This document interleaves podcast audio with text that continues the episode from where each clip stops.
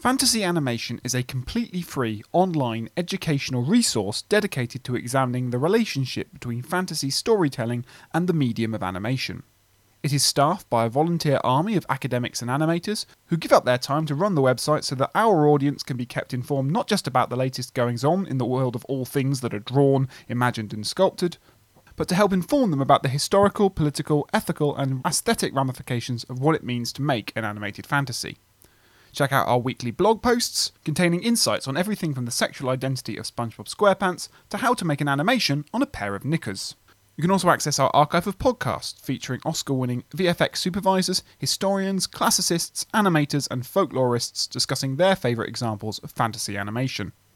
To find out more, visit us on Twitter, Facebook, Instagram and Reddit at FanAnimResearch, F A N A N I M Research, or visit fantasy dash animation dot org. I hope you enjoy the show.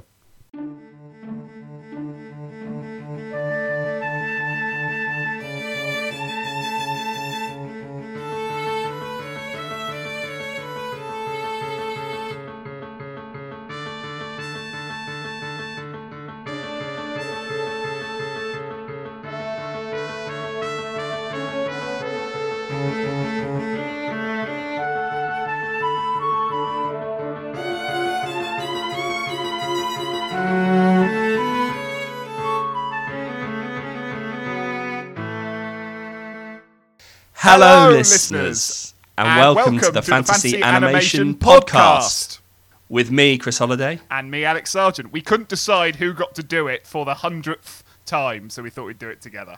Yes, this is our centenary, our hundredth episode. We, I didn't think we'd get here, but here we are, d- well, hundred episodes you didn't down think the line. Get here?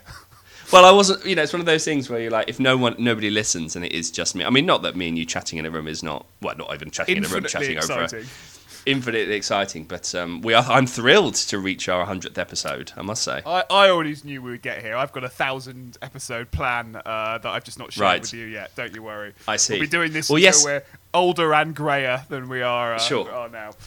Yes. Um, so yeah, here we are, episode one hundred. Um, I suppose this is episode one hundred, not counting our footnote episodes, which um, obviously are the intervening shorter episodes. This is our hundredth. Uh, kind of, I guess, full-length yep. episode. Also, um, not counting our bonus episodes. Uh, yes, believe, we've got so. a few of those as well. So actually, the more we describe this, the less and less it kind of feels like our hundredth episode. Yes. Just and, and, more and more like just another thing we've done. And that might be a theme of the uh, of what we're about to talk about, because we were thinking about how to celebrate our hundredth episode. Happy anniversary, Chris. Um, yes, and to you. Uh, I didn't get a card, but, you know. Well, I mean, neither did I, but fine. Yeah, fair. All right. Um, I don't know where I don't know where I don't know where you're going with this. I don't know why I thought I'd win that. Um, yeah. yeah. Um, we, so we thought, how could we kind of pause and and and, and acknowledge um, a milestone? And, and um, we thought a fun way um, of doing it would be to think about hundredth episodes in popular animation. Um, so yeah. what we're going to do today is talk through five hundredth episodes of iconic. Uh, American primetime animation, and this is a good excuse for us to talk about some shows that we otherwise would find struggle to get into one episode, or would have to spend a lot of time, I don't know, having to do like a mini-series of, for example. Um, but in this way, we can talk about them without sort of having to kind of go into every single minutiae of every single season. We can just kind of give us a little snapshot of the history of American primetime animation um, through a kind of, yeah, a, a review of, of five hundredth episodes. Yeah, and I should say that there is, or maybe we'll be able to weave this in as we go through the episode, but there's um, there's some good writing on sort of primetime American animation and television animation and the relationship that, that certain programs have with American culture and how you can kind of graph American culture and, and, and And um, I guess, yeah, the peaks and troughs of American culture and also cultural production through things like your Beavis and Buttheads or your King of the Hills or your Simpsons and, and actually watching some of these um, because they're a hundredth episode, even though all of these programs, we're looking at the the hundredth episode in, I should say, in some uh, in some guise, or maybe with some um, few caveats that we will explore.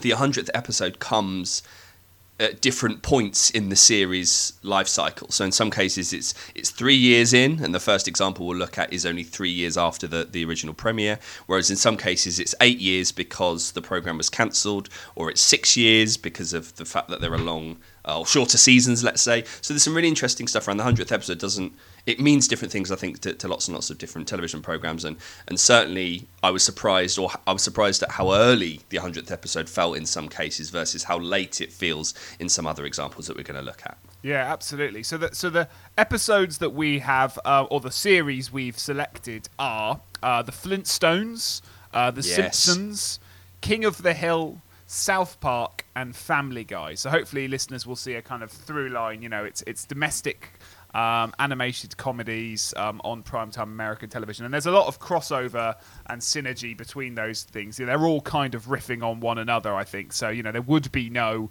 Um, Simpsons without the Flintstones, there would be no uh, South Park, Family Guy, and King of the Hill yeah. without the Simpsons. So I think there's um, a good way of us kind of leaping from one to the other and, and telling that story uh, or giving a snapshot of that story of American animation, um, television mm. animation, uh, by going through these. Um, do we have any thoughts on on, on on watching these five episodes overall before we before we kind of start going through them?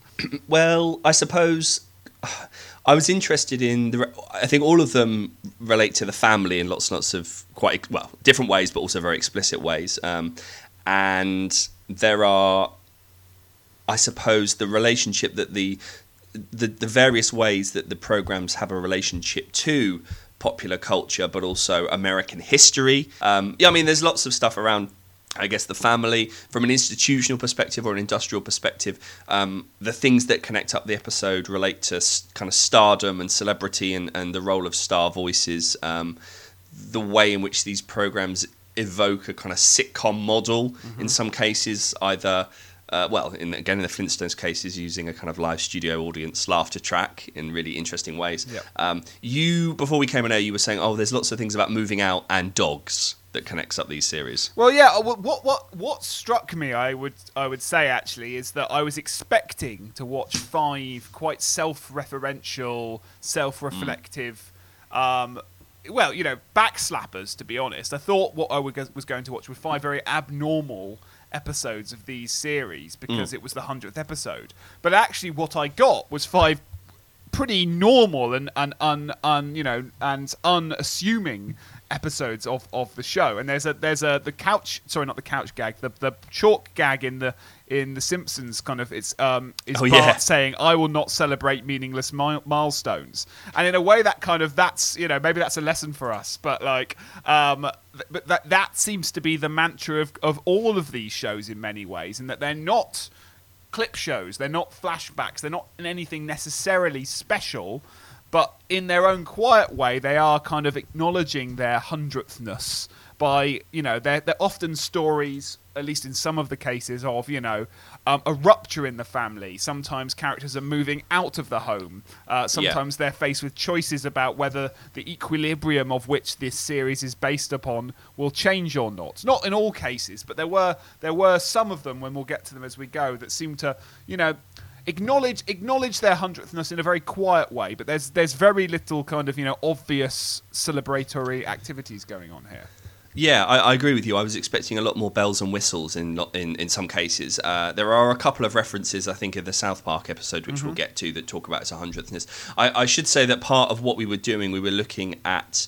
Um, uh, my feeling was that at least one of them would be a... clip show, and it turns out that that wasn't the case. Um, I should say that our hundredth episode of Family Guy is the hundredth broadcast episode, and we've tried to do that across the board, actually, picking episodes that are the the hundredth in terms of the the way that they were they were way that they were broadcast. Um, rather than, I know that Family Guy did a hundredth episode special, mm. which was a television movie from two thousand seven, which is more like a clip show, which is more like the the um, actors and, and characters in some cases kind of playing on the fact they're part of this television program. We decided not to take that as the hundredth episode. We took the hundredth broadcast, kind of twenty minute, twenty-two minute episode as as our example, or as part of our sample, let's say. So all of the episodes are quote unquote normal episodes insofar as they are part of a season, or they are a season premiere, and they're part of the normal run of programming. But actually, in, in a couple of cases, I think they sort of play with their... Family Guy plays with its hundredthness by having this this extraneous, not part of the run reflective yeah. episode, which feels more like a documentary than than a, a standard episode. So we've gone down the standard episode route, I should say, but other yeah. other forms of a hundredth celebration uh, are available. Yeah. They had to function as an episode in the series, yes. I guess. They were the hundredth episode, not something um, pausing and reflecting on it. And I guess if we're yeah. not careful, this won't function as an episode because we'll be constantly talking about the hundredthness of this thing. So I guess yeah. we'll, we'll get on with it then, shall we? So let's... um. Let's start with the Flintstones. It seems like the perfect place to start. The Flintstones, the first primetime American animation cartoon, um, the forebearer of everything to come, Hanna-Barbera. Um, I'll start with my impossible question. Let's get it out of the way. My hundredth one. Uh, what right. is uh, significant about the Flintstones in the history of U S animation on television? Well, I would say that the, you mentioned Hanna-Barbera, so if we're taking Hanna-Barbera to be one of the main American animation studios of the of the golden age, um, the latter end of the golden age, so the nineteen fifties, I think, to onwards, really. Um, and I would say that they are synonymous more with television animation, let's say, um, than some other than than the Disney or your Warner Brothers as, as well. Um, I would say that alongside Tom and Jerry, the Flintstones is probably Hanna-Barbera's sort of signature. Signature um, product. Certain studios obviously have their signature icon, their iconic character, their iconic product. Um, uh, and yeah, definitely in the case of Hanna-Barbera, I would say the Flintstones um, alongside Tom and Jerry. I suppose uh, the Flintstones sits, sits alongside a number of programs in the in the nineteen fifties um, that Hanna-Barbera also produced. So stuff like Top Cat, uh, the Jetsons. But the Flintstones, I think, is really important because. Um, Yeah, it's it's one of the most financially successful animation um, series, um, and the, also the longest running um, network animation television series, and was until The Simpsons overtook it. Um, so I think yeah, it's it's often held up as a as an important milestone in in animation, si- animation's relationship to the short form, animation's relationship to sitcom, animation's relationship to to humour, um, and also world building. I, I always find with the Flintstones that it's That, that kind of prehistoric narrative, romanticizing the prehistoric period and kind of playing with technology. Um, yeah, I suppose the Flintstones is, if you take Hanna, William Hanna and Joseph Barbera as, as icons of American animation and television animation, um, the Flintstones is up there with, with, with Tom and Jerry as a really important mid-century um, kind of yeah post-war American um, product. Yeah, it's it's a really interesting show because uh, it's exactly everything that I, when I think of the Flintstones, I think of dishwashers that are actually like mammoths, dinosaurs, uh, yeah, yeah, yeah, yeah, yeah, yeah, and all that kind of stuff. And I think that that that kind of paradox or that contradiction between a show that's nominally about prehistory but is actually about nineteen fifties, nineteen sixties sort of suburbia, and yeah, and this yeah. kind of what what Todorov would call the kind of technological marvelous, which is like this this kind of wonder, um, almost magic in technology. Um, that, that this show is sort of about, and the way it kind of essentially celebrates the domestic space, right? It's a it's a show that is in love with appliances and hoovers and all the sort of new technologies of the last two decades that have made domestic suburban, you know, WASP life um, so much more comfortable.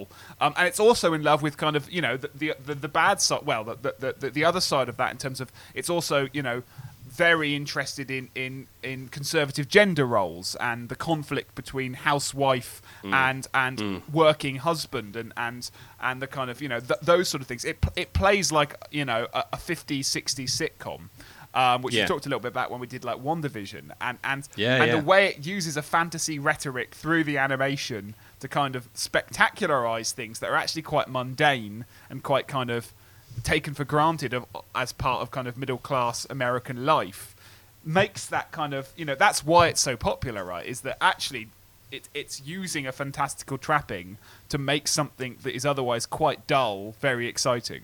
Mm, mm. Well, that's interesting because it sort of intensifies through its its prehistoric narrative, and it's it's taking us back to the Stone Age, sort of doing mid-century America, but through the lens of the Stone Age. It's sort of intensifying the the sort of the idea of the period drama or or stories that are set set in the past. I remember when we've, well, I think when we've taught, or when, certainly when I studied, but when we've taught together something like Bonnie and Clyde, that's that's set in the or set in the in the twenties, thirties. Um, made in the late sixties, and it's the sort of using the past to talk about, using the thirties to talk about the sixties, and, and period dramas and, and stuff set in the past is never really about the period in which it is set. It's using that as a rubric or as a lens or as a framework through which to understand its kind of contemporary moment. Yeah. This feels like a real intensification of that, because it really dramatizes the notion of the past and using the past, as you say, to talk about post-war America. And it's interesting you, you mentioned the sort of nuclear family and the and the, the role of the domestic space and kind of playing with that through alarm clocks that are birds, or um, uh, in this episode, getting on a bus that um, you put some money into the, I think into the beak of a of a, a bird or something, and it rings a little bell, and that's your ding ding sort of thing. Um, uh, lots of writing, you know, cultural studies that looks at post-war America and, and uh, writing by people like Betty Friedan, who are talking about yeah. the, the feminist mystique and this sort sure, of sure, sure. post-war displacement, both for, uh, from masculine, from men and women, so kind of um, masculinity in, in crisis. As we know, masculinity is always in crisis, but certainly in the post-war period, men coming back from the war and not really knowing their, or feeling displaced, not really knowing their place, but equally women who had previously taken over roles while men had gone gone off fighting, are now equally displaced. And there's this sort of syndrome, as Betty Friedan mentions, this sort of thing that has no name, this shared malaise among among post-war American femininity. And I kind of got that through the episode, the ways in which this episode... Because, I mean, nominally, this episode is about um, a beauty pageant or a, a, a child's a child's beauty yeah, pageant. Yeah. But Fred, it, Fred that... wants to enter uh, Pebbles into a child beauty pageant. Wilma doesn't want him to because she thinks these things are, you know, corrupting or, you know, not nice on the child. Uh, but Fred wants to win the cash prize, so wants to do it anyway. So concocts various schemes with Barney to uh, yes. to, to make this happen and try and win it. Um, yeah, yeah, yeah. But so that is that's a good example of a very low stakes. I think you mentioned like mundane. I mean, it's it's sort of mundane. It's it's unusual, but it's it's familiar and mundane. But against that that. the episode or the, the, the writers managed to kind of play with m- Fred and Barney's relationship as this kind of terrible duo that have these harebrained schemes. Sure. And I think a, a lot of um, a lot of uh, Wilma's scenes. Uh, what's the other name of the character? Betty. For God's sake, Betty. Oh goodness me. A lot of scenes. We'll cut that out. A lot of scenes. Um, it's one hundredth episode. Give me a break. Um, uh, Wilma and Betty are seen a lot of the time kind of commenting on the action, but they're commenting on the action from inside the domestic space and kind of telling off the the the um the men of or their respective partners that this is, we don't want this to happen, we don't want this to. And I, I and there's something really interesting about the way that the the program sets up the, these two these two pairs and the kinds of spaces that they that they inhabit. And I really like that, as you say, yeah, that intensification of using using the Stone Age to to not really say anything about the Stone Age at all. It's not really about that. It's it's kind of playing with the notion of technology and, uh, uh, yeah, I think kind of technological progress and, and um, I guess the rise of television itself. Yep. It's about the rise of television, the rise of technology. It's about the rise and, of... And, you know, yeah. and suburbia, you know, they're all they're obsessed with yeah. bowling alleys and yes. you know, the, the drive-through bit in the end credits where, you know, Uh, you know, famously gets the ribs and it fall, the car falls over, and taking the cat out, and or, you know all that, that. You know, it's it's this isn't a, this isn't an urban space. This is a kind of suburban space. You know, so there's that too. You know, it's very yeah. much sort of invested in, in that world. And I wondered, you know, the gender politics of this episode are are very what of the time in that. So you know, Wilma and Betty are humorless. They're mirthless. They're really sort of this. You know, they're they're, the, they're they are this sort of. An embodiment of a kind of domestic domesticity yeah. Yeah. and a domestic prison to which uh, Barney and Fred are constantly trying to evade and escape. You know, they, they seem to, you know, th- their idea of a good time is hanging out with their mates, going bowling, concocting these schemes, and outwitting their wives rather than kind of any, um, you know, uh, loving or, or, or mutual relationship. And I and I think that might be a theme going forward, and that it's it's interesting that. In the nineteen sixties, at least that that can be rooted to domestic, uh, to mainstream domestic gender politics. By the time we get to two thousand, the two thousands, that is less true. But there are, I think, is it? Yeah, that, well, I, I think every single episode, every single other series that's that fo- focuses on one family, which I guess South Park would be the exception, has a has a housewife as the key mm. um, mm-hmm. female protagonist of the show. Yeah. And and, yeah. and one, one wants to ask, is that is that conservative writers' fault, or is it the Flintstones' fault, in the sense that all of these shows are essentially r- riffing on that model that's been set up by the Flintstones? So there's there's an element of which, are they choosing yeah. the housewife consciously as a embodiment of contemporary femininity, or are they choosing the housewife because in these kinds of shows, these are the kind of characters you have to play with and riff on? That's really interesting, because I, I I know more about The Simpsons and Family Guy than I do some of the other series, as as will become clear. This was my first and only episode of South Park that I've watched, for example, sure. and equally King of the Hill. Um, that's really interesting, because in the ninth episode of the first season of The Simpsons, there is an episode called Life on the Fast Lane, which is about bowling, um, and it's where Marge meets a guy called Jacques, this mm. kind of exuberant French Frenchman who wants to whisk her off and take her away from her life with Homer. But it's interesting that after nine episodes, The Simpsons was kind of playing with f- femininity in that way by talking about the home as a place of constraint. So I, I, I take your point that the, the Simpsons, and, and I guess there are episodes of Family Guy that also do the same, that have Lois leaving Peter. Marge wants to leave. Even the Simpsons movie is about Marge kind of ending her yeah. marriage to, to, to Homer. So this has become a kind of common thread. And I wonder whether, yeah, I hadn't thought about that, whether these programs are including that nuclear family and dog to yeah. play with, to play with a template that was set up by, or, or, or to say that this is... this is an accurate representation of contemporary femininity and contemporary the, the world that we live in, contemporary American society? Or is it kind of playing on the archetype set up by the Flintstones yeah. and saying, well, actually, nine episodes in, we are going to explore uh, Marge's disillusionment with her with her life in a yeah. way that I don't I don't think there are episodes... I mean, I... Well, I'm, th- there's I'm like one brief ro- scene. There's one brief scene in the Flintstones where Betty and Wilma are alone together. And, yes. and the scene is about them expressing their anxieties that Barney and Fred will leave them for other, other women. women. Um, yeah. And there's the joke is like, how you know who you know Fred's going out. Don't worry, Fred won't be um, won't won't attract any other women because he's fat and he's you know.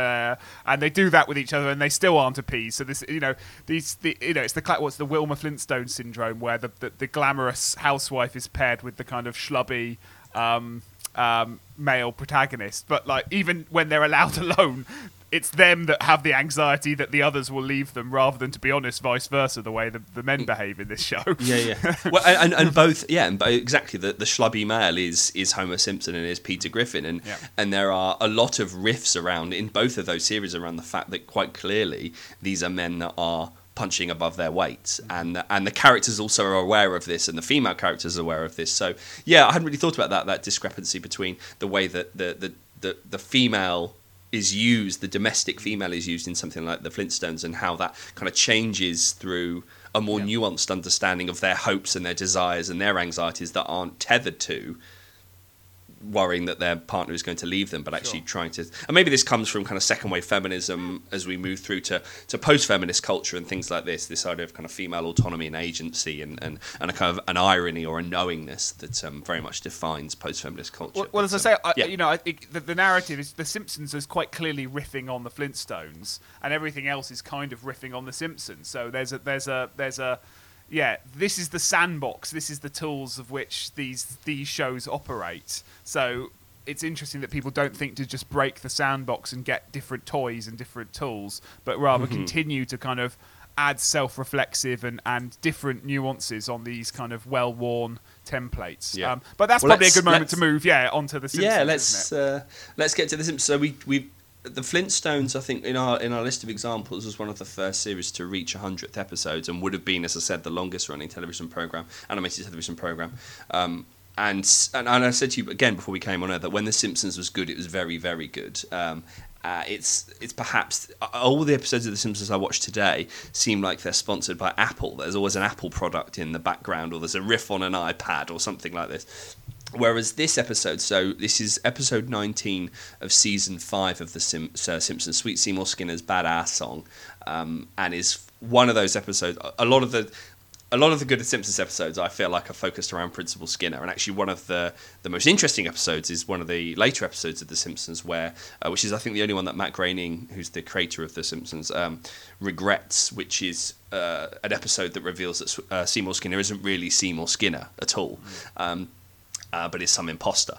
So certain episodes are successful because they gravitate towards what is an incredible ensemble of characters, and, and certainly The Simpsons is one of these programs that really nuances as well with these rich and incredible kind of um, three-dimensional characters in all corners of Springfield, even though Springfield itself, the geography of Springfield, is all over the place. Yeah, um, sure. So this is episode, as I said, uh, nineteenth episode of the fifth season, um, and it's about Principal Skinner and begins with the chalkboard, "I will not celebrate meaningless milestones." Yeah. Alex, what is this episode about? Yeah, so this is uh, having just talked about the Homer Marge relationship uh, as part of our setup. Actually, oddly, yeah. this isn't about yeah. that very much, yeah. which is surprising, because you would have thought the standard narrative, right, is that they thought The Simpsons was going to be about Bart Simpson, and then about halfway through season one, they realised that Homer's a much more interesting character, and the rest yeah. of the, the rest of the show's about Homer. But actually, this is a show about Bart. This is a show about Bart. Um, Taking basically causing havoc at school. He takes Santa's yes. little helper, his dog. There we are, the dog's back again. Um, to um, to to show and tell, and, and causes a ruckus, and, and gets Principal Skinner fired from his job, um, which Bart instantly feels very guilty about. Um, his kind of you know loving adversary is is no longer in school. He's replaced by Ned Flanders, who is a very ineffectual and and you know. Um, And, and can't discipline the students, and it's basically Lord of the Flies in there. Bart doesn't feel suitably challenged because he doesn't have a good enough adversary, and he actually ends up developing a friendship with with with um, with Principal Skinner that then sees them collaborate to get him his job back. Mm, mm. Yeah, uh, and, and this episode for me kind of crystallizes a lot of what The Simpsons. crystallizes a lot of what The Simpsons is about, but also some other notes I had. So one of the things I didn't mention in relation to the Flintstones was um, Mel Blanc playing Barney. He didn't sure. always voice Barney, but he would kind of, um, you know, I think there are a few series where he's replaced, but um, the episode that we watched, Mel Blanc is, is the voice of Barney, and Mel Blanc is, is sort of the quintessential American voice actor, but he's very much of of the world of The Simpsons insofar there is a discrepancy, which we'll come to when we look at Family Guy, between um, celebrities voicing the versions, kind of tweaked versions of themselves, celebrities voicing um, characters within the world of the, the animation television program, and then voice actors who become stars through their ability to, or in the case of The Simpsons, a, a core group of about six to eight voice actors who are central to the um, success of the program, that voice pretty much all of the characters in some way, shape or form, that have a kind of unifying consistency to the world as much as the visual character designs, and actually I think industrially are important to the success of. I remember there are instances where Simpsons is gonna, if one of the voice actors leaves, you have a real problem with with imitation, or how do you then, what does that mean for The Simpsons? What does it mean for the future of the program? Are these are these characters, or are these voice actors going to come back for the movie? I remember there was a lot of stuff around negotiating collectively amongst sure. this core group of voice actors. Um, and this is a good example of, of a program that is built on the strength of its of the characters that inhabit, as I said, the world of Springfield, and the ability of the program, which doesn't often happen. Um, I suppose Cheers is, is in the live action sense is a good example. Friends is a good example, um, where the strength of all of the characters means that it can spin off in any direction, and, and, and supporting characters can lead entire episodes. The Disney Renaissance is really propelling animation back into the public consciousness again. So it's it's important to what we would call the second golden age of, of animation, after the um, golden age of the thirties, forties, uh, up to the fifties. So culturally, the, the program is important. I don't think we need to, to say much about um, about that. But um, what other elements of this, the episode struck you? Anything? Yeah. Are you a Simpsons fan? Was did this feel did this yeah. feel typical in some ways? Or I, I'm a Simpsons fan. I think I think I don't. I haven't watched it in quite some time, and it wasn't no, any kind no, of, me neither. It wasn't a kind of like I am switching it off now kind of Um, Um, gesture on my part. I haven't watched a lot of these in some time. South Park I'm also a massive fan of, and I haven't watched that for years, although oh, really? I, I accept there are controversies with South Park's back catalogue. Indeed, there are with The Simpsons. You know, you're talking about voice yeah. actors. Apu is in this episode, voiced by Hank Azaria, um, and there's a whole controversy about, you know, I haven't seen how they've dealt with it, but I know he now no longer voices the character for very important reasons. But I would, I wonder, so what do we have now? Do we have a person doing an imitation of a character, of a, of a white man's imitation of an Indian store yeah. clerk, you know, which yeah. is gets all very murky and very confusing. So, um, you know, so that's just, just to flag that up because it's worth yeah. worth flagging up. Um, but yeah. but yes. So now um, so now a person a person of color is doing an impression of a white man doing the impression of yeah. the, the beca- that, because. Because to, to quote your line, to quote your line, is that is that better or is that much worse? Um, yeah, uh, yeah, yeah. um, interesting. Um, yeah, I don't know, but anyway, um, what I, I think what The Simpsons' problem is in terms of its longevity is a problem with satire. This is this is the, what The Simpsons was when it burst onto the scene was the nuclear family. But the, but the joke was the real nuclear family. You know, this isn't the idyllic housewife, the the you know the lovable um, but kind of street smart husband. This is an oaf, a you know dissatisfied housewife, um, a a bratty child. These these are this is the real America exposed. And what's that famous line George Bush Senior said about The Simpsons? You know, that Amer- that America's engaged in a culture war, um, prescient, um, and uh, we should be, you know, people should be more like the Waltons and less like The Simpsons, or something like that. Which The Simpsons yeah, then yeah. used as like a badge of honor in their advertising campaign. But I think satire has a problem remaining stable, right? The whole point of satire is to is to destabilize and to and to push back against and to reject. But it's very difficult. Shrek has this problem, right? How do you keep being satirical and be really successful and the most popular thing on television and and maintain that kind of spiky outsider energy? And I was struck with this episode, just the encapsulation of that tension was the couch gag, which is the the, the um the family taking the fox symbol in the corner of the screen, throwing it onto the carpet and stamping on it. Uh, yeah. And I thought that's very interesting in that that's quite a that's quite a spiky thing to do for your hundredth episode, to kind of put a two fingers up to the network that created you. But it's also quite a safe thing to do. If you're going to do that, do it in the couch gag, because the couch bag gag sort of doesn't mean very much anyway anymore. So even mm. by then, it's sort of a throwaway gag. So it's kind of safe. It's it's mm. safe satire, and at the moment satire feels safe, it stops being very satirical. I think that is an inherent problem The Simpsons has had, is that the longer it's gone on, the harder it is to see it as these kind of bunch of plucky outsiders taking shots at the mainstream. What they are now is the mainstream. You know, they're, they're so in yeah. the mainstream, it's hard to separate the mainstream from The Simpsons. Yeah, God, it's really interesting. I, I was talking about the, the perhaps one of the most radical spaces of The Simpsons is the couch gag. I hadn't really thought about that. I remember there was a, a bit of a um, a brouhaha around one of the um, couch gags from an earlier episode. Well, an earlier than we are now, but from around two thousand nine, two thousand ten, which is essentially how the cells are made. And yeah. you kind of cut to a Korean sweatshop as they all these cells are being painted in, and it's sort of revealing something about the labour of animation production mm-hmm. and the outsourcing of cartoons to, to different parts of the world. But um, the kind of the space. Well, actually, a, a lot of if you, if you think about radical in terms of its politics, but also um, kind of stylistically, I'd say that the part of what makes a lot of these programs less so Family Guy, but I would perhaps um, this is probably true of King of the Hill and the Flintstones. You know, they're out of rules and worlds and worlds needing rules, and there's a certain degree of kind of hyper realism going on, um, where if characters are shot at, they are injured. Whereas, you know, and all there's ramifications and there's stakes and drama and jeopardy. And, and Family Guy does play with this actually within its its kind of television diegetic world. It sort of plays with inconsequentiality of, of violence and things like this. Um, and The Simpsons as well, I think, is is is the opposite end of that. You know, if stuff, characters are often in hospital, or characters are unable to bear, to, to bear children, or mm. characters are um, characters die in the case of Flanders' wife and things like this. Um, The couch gag of The Simpsons is often a place where the rules of the world, like it's it's it's where the program is at its most animated, mm. because the world is fractured and transgressed, and things are at their most kind of anarchic and, I'll use the term, plasmatic, let's say.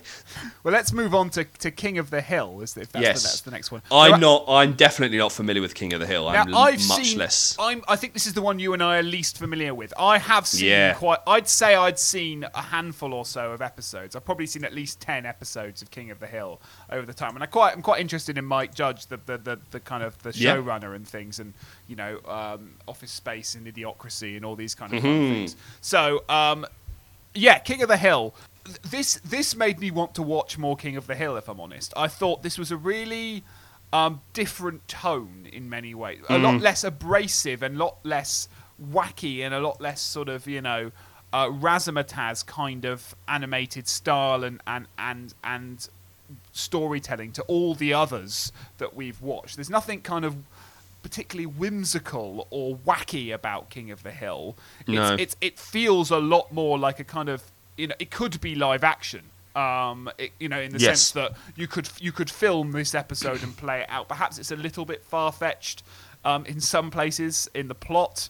Um, I guess I'll do the, the plot. The plot. Is, the episode's called Hank's Choice, and basically the episode is about Bobby, his son, who um, develops allergies to the beloved family dog, whose name escapes me, uh, but Hank's beloved dog.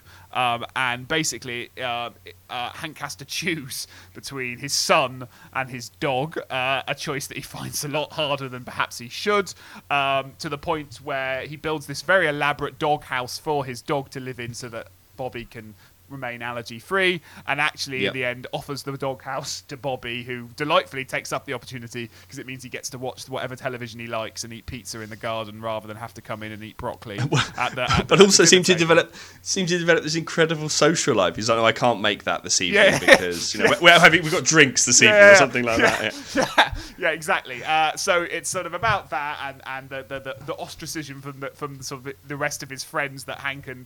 and Peggy um, receive because their their son's living in a doghouse. Um, and then, you know, it all resolves itself and, and it's all fine. But again, another episode, when I was talking about this, they're about the, the disruption of an equilibrium quite often. You know, we've lost Principal Skinner in the previous episode. Oh, my God, are we not going to get Principal Skinner be the head of the Springfield Elementary anymore? Well, this is... We've got a son literally being evicted from the house, um, and a, and a, and two characters kind of put against one another. Um, but yeah, yeah. I, I thought I thought um, I thought the characters were very rounded. I thought it was all very um, it was it was quieter, but in a way more interesting than a lot of the episodes. Maybe just because of a lack of familiarity. Yeah, no, I, I'm the same. I, I definitely am not. I've never seen King of the Hill. This is my first episode. I'm aware of Mike Judge through through Office Space, but also Beavis and Butthead. And, and I remember going to the cinema to see Beavis and Butthead do America. And Mike Judge is kind of the creative of King of the Hill and, and voices Hank as well. Um, a couple of notes that I had around the title sequence. I love the way, the kind of the illusion of time-lapse footage, which is actually a nice little connection to the ep- episode that we looked at of The Simpsons, which begins with this um, Wonder Years style um, illusion of footage that is being viewed through an old kind of um, through film stock sure. and it's being kind of played because Bart's looking for something to take into school for show yeah. and tell. So I liked that kind of illu- the illusion or the the kind of fake, what we would call now, I guess, a, a, a level of photorealism, the kind of evocation of lens-based media. So I really liked that illusion of time. Animation as a as a process or a technique built on hiding the edits actually was conjuring through the evocation of time-lapse footage something quite interesting in terms of aesthetics. I thought was, was interesting, and, and and also anticipate South Park, which has the means of production or the fake means of production in terms of its title sequence and the hands coming in and cutting out the characters. So I liked that. I thought it was a nice counterpoint to The Simpsons. Um, one just just through character design, you know, we would say that these are these are hyper realist or or more realist. Mm. You said it could be it could have been filmed in live action. I think that, that is both a function of its style and its yes. use of camera work, and the fact that it's not it's not really mining the creativity of animation in the way that animation purists might say. It's not leaning towards animation medium specificity and what it's trying to do. It's not transforming the body. It's no, no. This is just a, a, a again a relatively mundane story about a child's allergies, essentially. Yeah, yeah, um, yeah. So it's think- live actionness. No, yeah. go on. no, no, no, no. I think that's right, and I think I think the quiet political thing that I maybe this is a post, you know, a post twenty twenty-one, twenty twenty-two looking back on a show kind of analysis. But I, I thought the quietly political thing going on in this it was that this is about a very this is about a southern family.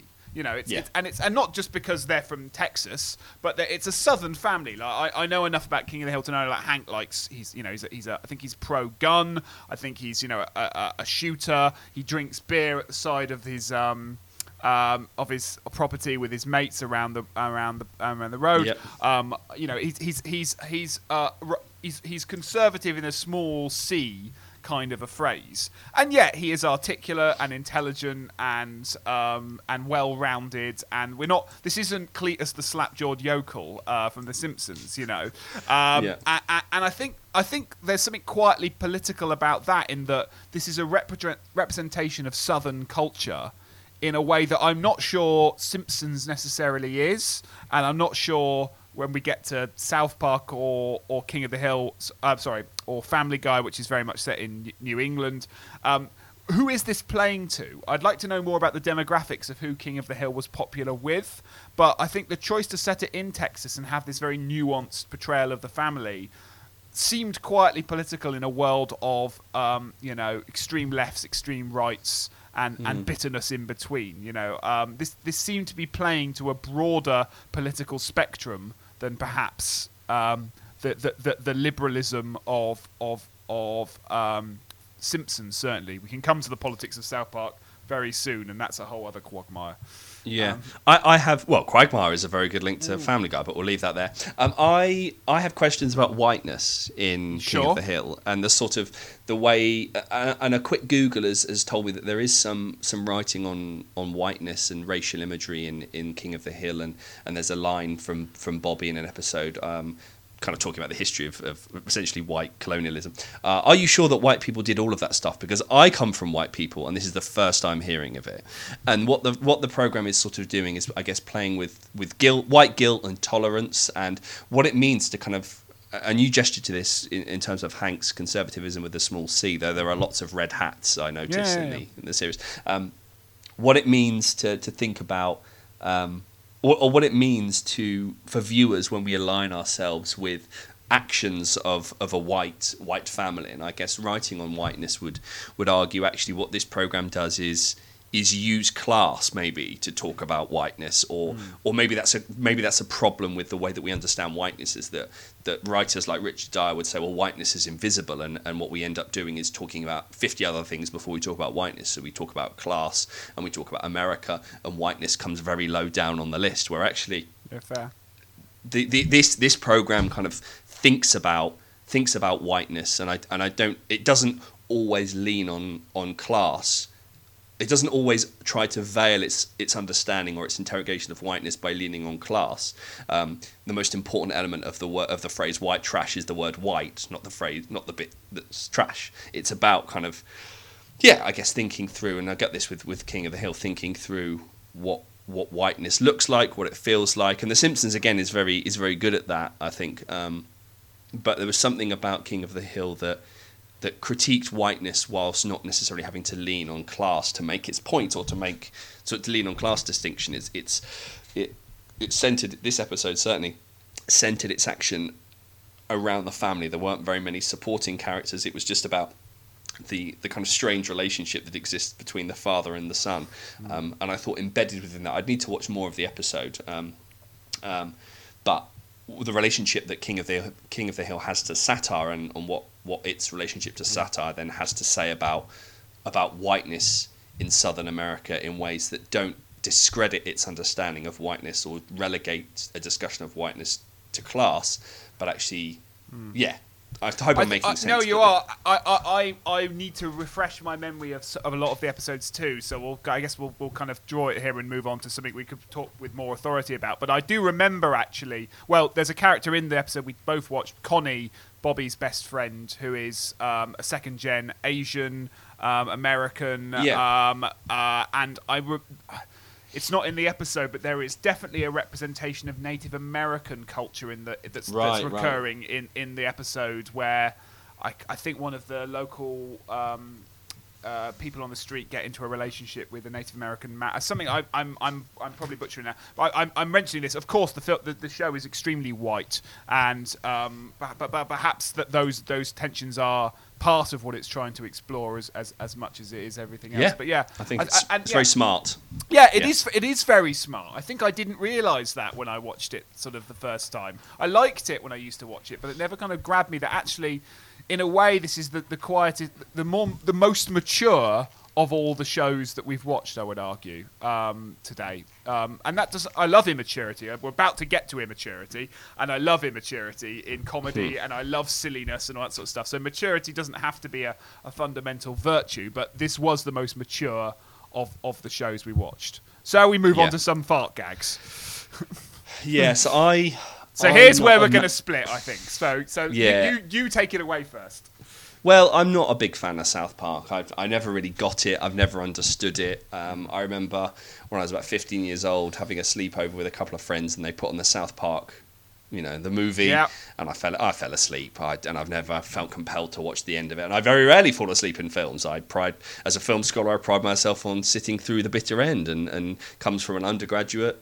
The credits are part of the film, so we stand now. Marvel obviously have made made that mm. an impossible task to leave early. But I just haven't. No, I never really got. I've never really got South Park. I think it's interesting, um, but maybe it comes from my. Um, my poor knowledge of American history. Uh, I, I can see that this program, this episode in particular, was doing something really smart with with American history. Uh, but I'm my interest in South Park is celebrity voices are impersonated poorly, and um, how it reveals the seams of its construction. But it does that in the title sequence and everything after that. I sort of feel I just never got it, Alex. Just yeah. never got so it. I, and loved, I feel like you have. I loved South Park. I still, well, I haven't watched it very recently. Um, again, again, not out of any active choice, just because we've got lives to live, haven't we? Um, you know, and, and, and other things to watch and stuff like that. But I haven't watched it very recently, and, and I haven't watched it for about five, ten years. And I'm not, I, and I think it has its controversies, and I think its politics is both on a positive and a negative all over the place. Um, I think positively mm. that's a great thing, because I think. Um, I think South Park is, is perhaps the most abrasive and challenging, and is most likely to, if you watch ten episodes, show you something that is both very, very funny and also very, very offensive. And yes. I don't think of being offensive is a virtue, but I think uh, being not not being safe is a virtue. So um, um, so I, I, I loved it for that reason, and I think it's it's it's it's silliness belies uh, our wit and intelligence that is there. I think there are episodes that I would call racist. I think there are episodes that I would call transphobic. I think there are mm-hmm. episodes that are called that that, that that and I think there are also episodes that, that that I would call extremely progressive and and interesting. I think and I think that I think if I had to diagnose the problem and the solution to understanding South Park, is that Trey Parker and Matt Stone have no idea what their ideological framework is, mm. and go from episode to episode making knee-jerk Um, and outlandish statements about things, uh, and the and, and I think the key to understanding South Park that's slightly different from all the other episodes is that it's made on a much more fractional weekly structure. Um, mm-hmm. That the show is made to respond to recent events and, and, and is meant to be timely. So in yeah. a way, its timeliness is its virtue and its vice, because if you're saying something two days after the fact, you're rarely going to say the most nuanced and well-considered thing in the world. And a lot of their episodes are very not well-considered. Um, yeah. But sometimes, by being so timely and punchy, they can they can hit on something. And I and I and I and I respect that kind of um, devil-may-care approach to it um, to an extent. I don't think it always works, but, yeah. but I, I yeah. love South Park, and I just get the humour. I think it's really funny, and I thought this episode was was. I remember watching this episode years ago, and I and I and I and I was I was pleased to relive it. So this one is, it's called "I'm a Little Bit Country," and it's riffing on the famous song, you know, "I'm a little bit country, I'm a little bit rock and roll." Um, it, the Iraq War is raging. Um, uh, I'm not sure yeah, if so this is pre is... or post invasion, but it's certainly so, so eight... at the time. Yeah, this is April the ninth, two thousand three. Not that yeah. you necessarily know off the top of your head when the invasion yeah, was, but yeah, it clearly, yeah. clearly, it's it's. It's of yeah post nine eleven culture, but it's we're at into least in the build up to Iraq War, right? Yeah. And and the town is divided between um, those who are uh, bitterly opposed to the war and those who are um, pro uh, the intervention. And mm. I, and I actually think in in quite a presciently, again talking about kind of divisions now reflected in a in a in a in a thing over a decade ago, we get this kind of you know um, where I think South Park is really good at is doing this is is is reducing both sides of a debate to idiocy because of the extremes of opinion, yes, and, and acknowledge and, and using satire to celebrate nuance. That's when it's good. That's what it can do, and you get this kind of crazy, you know, if you don't think we should invade Iraq, you are an unpatriotic American and you can get out of the country. Versus if you think that we should have a strong interventionist uh, U S policy, you are an idiot redneck and don't deserve any compassion. You know, that, that, that's the kind of two sides. And into this, we have the four kids, Stan, Kyle, Kenny, and Cartman, who have been commissioned by their teacher to write a report about the Revolutionary War, at which point Cartman becomes obsessed rather with actually doing the work with he trying to create an artificial situation where he can have a flashback yes. to the Revolutionary War times, like they do in those cartoons, um, so that he can do the report without having to do the report. And lo and behold, after a number of near-death experiences, he manages to have such a said flashback. He travels back to the time of the formation of the of the U S Declaration of Independence and learns about um, the hypocrisies and contradictions surrounding America's formation that allow him to understand the hypocrisies and contradictions that the Iraq War sums mm. up. And in mm. the end, America's a little bit country, uh, a little bit rock and roll, and in the words of the episode itself, who cares, one hundred episodes. Yeah, yeah, yeah. No, I, I, the, the knee-jerk thing is important, I think, for understanding South Park and that sort of topicality that is very much part of the series. And I remember when Trump came to power, the creators, as you say, Parker and Stone, said, what is the future of satire in a world that is becoming increasingly satirical, and is there going to be a place for Family Guy to be able to do that kind of responsive, reactive cultural work? And, and this speaks to long-standing issues or histories of animation in relation to pop- propaganda and politics and, and stuff that we've looked at when we looked at the Shanghai Film Animation Film Studio and, and the role that animation plays in this kind of politi- politicized, satirical world. Um, I so I think the knee-jerk thing is important to understanding South Park, because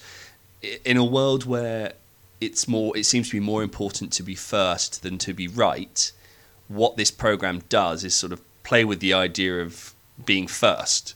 And actually the the new, as you say, the, the kind of knotted, thorny issue of of this is our initial reaction, and these are, which are inevitably going to be um, fraught with tension or ambiguous or ambivalent. And actually what the episode does is is narrativize that exact, this is our first reaction to something, and so our first reaction is going to be black and white with not much grey in the middle, and we're going to kind of play with these extreme positions, but that, that that extremity of positions comes through or comes out of the fact that they are working to quite tight deadlines, or they are responding to something that's happening only a couple of days before, creating a narrative around it quickly, doing the voices themselves or imitating celebrity voices poorly, yeah.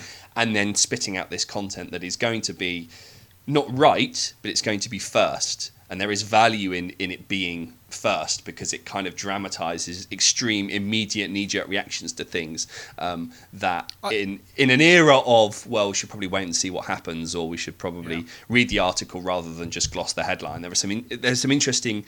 We shouldn't discredit the program for just being first and not necessarily being right, because I think there's value, as you say, in it, it there's political value in, in, in us as interpreters looking at a program and going, that's interesting that that was there. Initial reaction to something, because it ends up dramatizing extreme positions, as you say, or extreme um, yeah. approaches to, to things without that nuance that comes with time. I mean, some episodes don't do that, and some episodes are extremely reactionary and all this sort of stuff. But yeah, I think I think when it gets it right, like there's a very good episode with uh, where Obama after Obama's first administration, and it's exactly the same. It's always the adults, and the kids are the ones. Classic kids are the voice of reason, and adults are the idiots.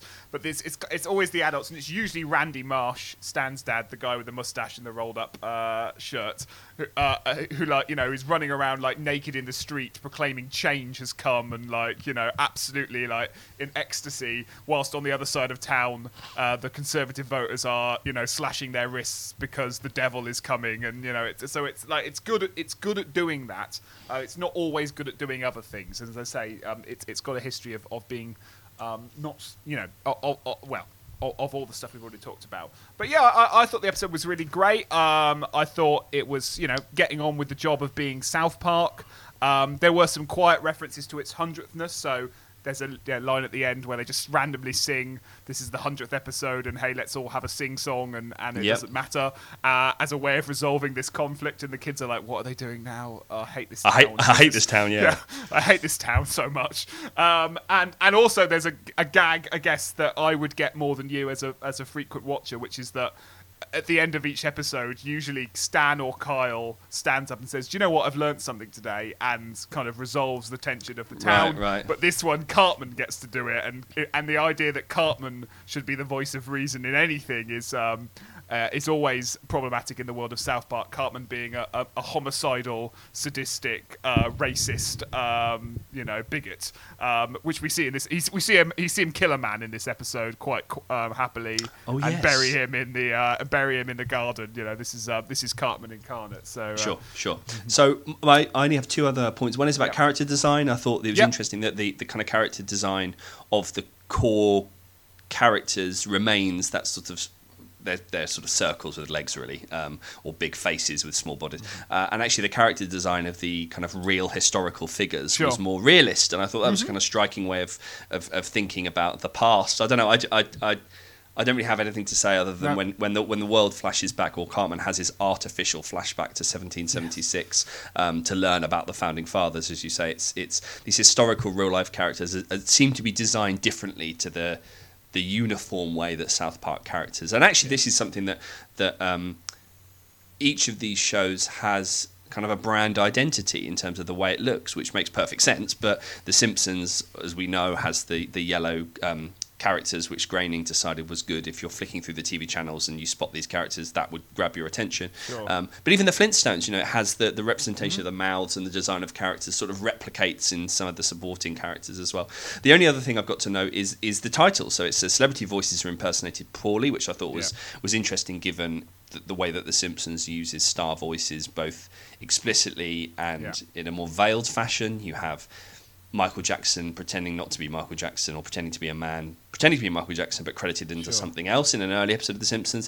You have Dustin Hoffman being Mister Bergstrom, and no one knows, is that Dustin Hoffman? And then you have characters playing themselves. Um, mm-hmm. So South Park kind of plays on its low budgetness by talking, basically, the, we are going to in, impersonate these characters, it's going to be poor.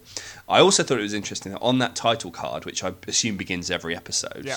um, celebrity voices are impersonated poorly, you have a cursor flashing that suggests that it's a computer, mm-hmm. and then you cut to handmade yeah. work, and this is a bit of an illusion because that this is not how South Park is made. It's made entirely on computer, yeah. um, at least in the later series anyway. Well, it's not.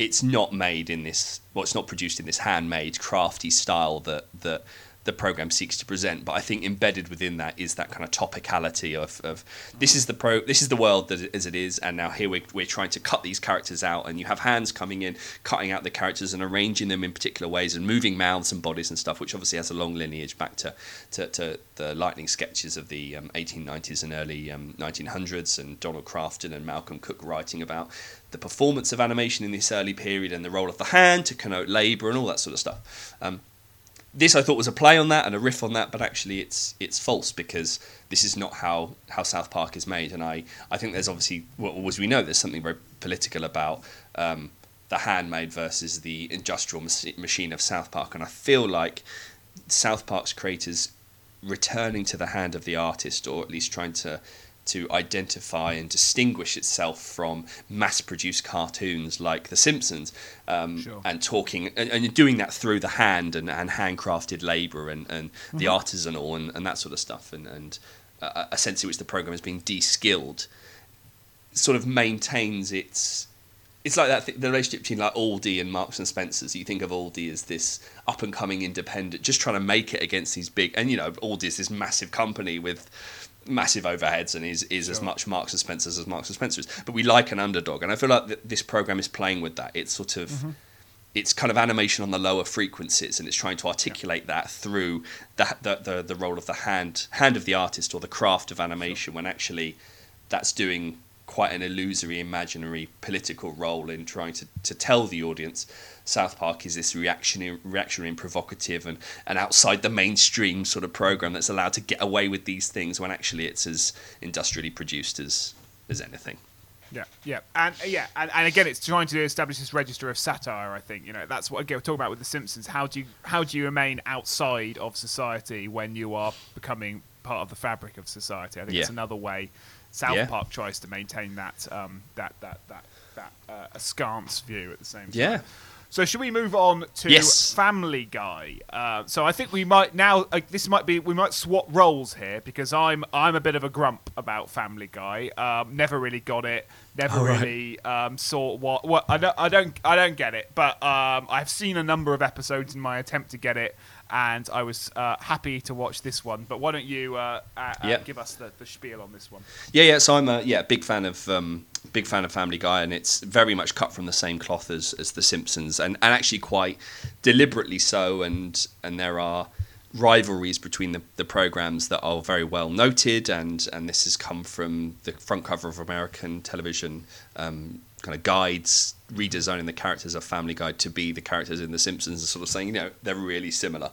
And what Seth MacFarlane has done is taken the template of The Simpsons and just adopted it and, and changed the colour of the characters. And here we are, we've got Family Guy. Um, this is now taken on a new life um, because there have been crossover episodes between The Simpsons and Family Guy. And actually in this episode, there are references to The Simpsons, quite explicit references to The Simpsons. Um, so I think Family Guy has, is very aware of...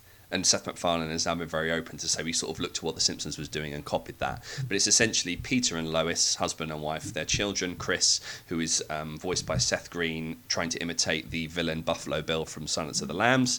You have, uh, yep, um, he puts the lotion in the basket, yeah. Alex. Uh, and uh, Mila Kunis, who voices uh, Meg. And then you have a kind of... Um, sociopathic young baby, Stewie, and the family dog, Brian Griffin. Now, Stewie...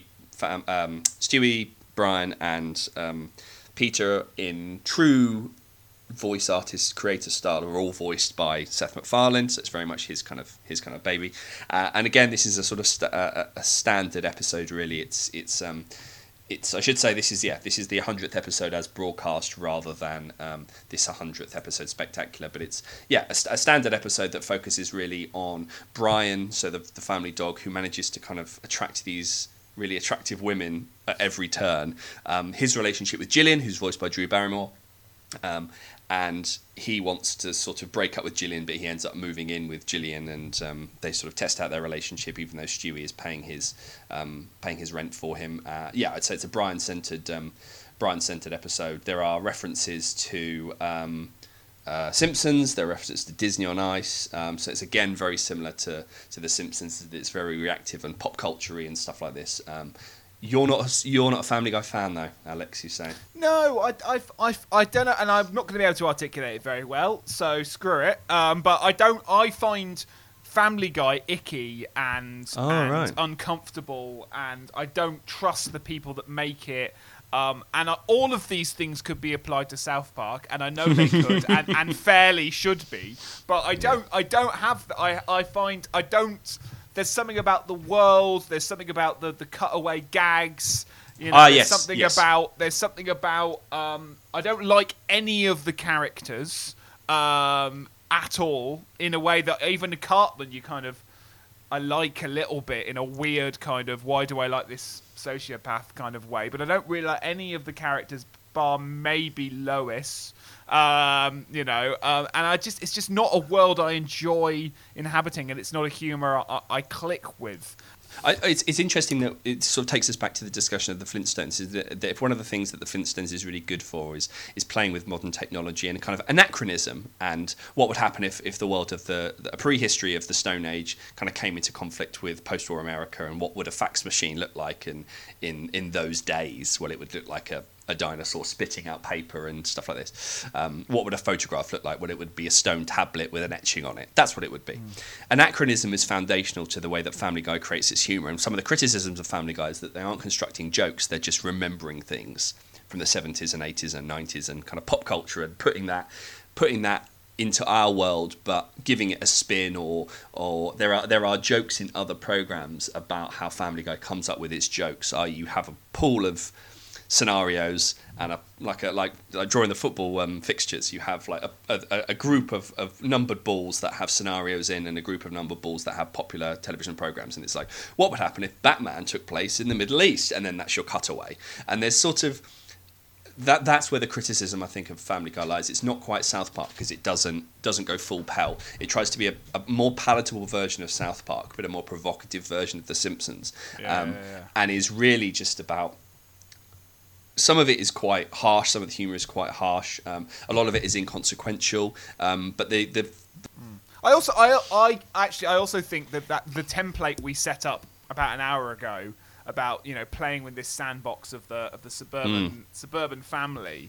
I think that might also be my problem. I just don't think you can get. A, I think we've now got to the point where Peter Griffin and Lois Griffin don't make any sense. Like. Like why why is why is Lois Griffin with this man? Like, mm. uh, and I think that's kind of I think if I asked Seth MacFarlane that, he'd be like, "That's the joke, isn't it? Is that like what we've done is we've taken Homer Simpson, and we've moved all his, you know, amiable like you know Homer Simpson actually when the, when when the when it gets down to it, shows himself to be a committed family member and is committed to Marge and is committed to, you know, he's he may he may you know he is oafish, but actually the film the show doesn't want you to not think Homer isn't a loving father and and and husband.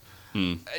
Seth MacFarlane has no interest in making us do that with Peter. Peter is Peter is a selfish, um, misogynistic, you know, um, um, you know. There's not really any redeeming qualities to him as a mm. character, other than that perhaps he can make us laugh. And I don't understand that relationship, and and I guess the gender politics. And then you've got characters like Quagmire, who I just find like I don't find it funny. I don't find I find it pretty reprehensible.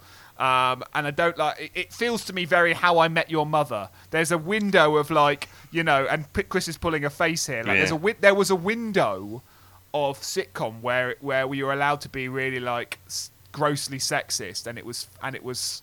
And it was post, and it was ironic, and it was, and it was hilarious in that respect. And and I think Family Guy came in in that window, and I'd like that window to go away now, please, because like, I don't, I don't think it's, you know, I don't, I don't think um, Quagmire bedding Marge Simpson, which happens in this episode, um, and then like shooting the entire family to get away with it is is is funny, mm. like, you know. Mm.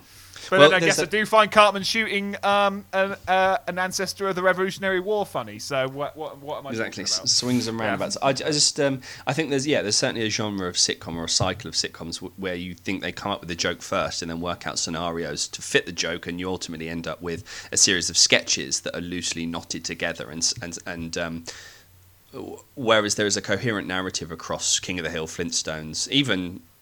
Um, South Park and, and The Simpsons.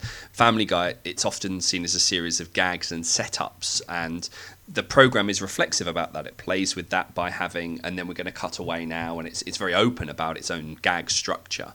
Um, and whether or not that reflexivity is enough for the programme to sort of save itself, to say we know we're being inconsequential, we know we're... And they, and they do things like they kill off characters, and then when the audiences go, I can't believe you've done that, they write an episode where it was all a simulation, and they say, cool, that would that would be really annoying if people thought that that's what we were going to do. But they, so they're just very... They, it, it's all very kind of... Li- it's very light touch. And and so yeah. it ends up being yeah, not really right. about anything. There's no consequence, is there? Like, and that's the point. Like, that's, that's what we're supposed yeah. to enjoy. Is that hey, it's just a joke. Don't worry, it's just a joke. And I don't think even when South Park is being at its most reprehensible, even then it's not just trying to be a joke. It's trying to do something, and perhaps that's the problem with it.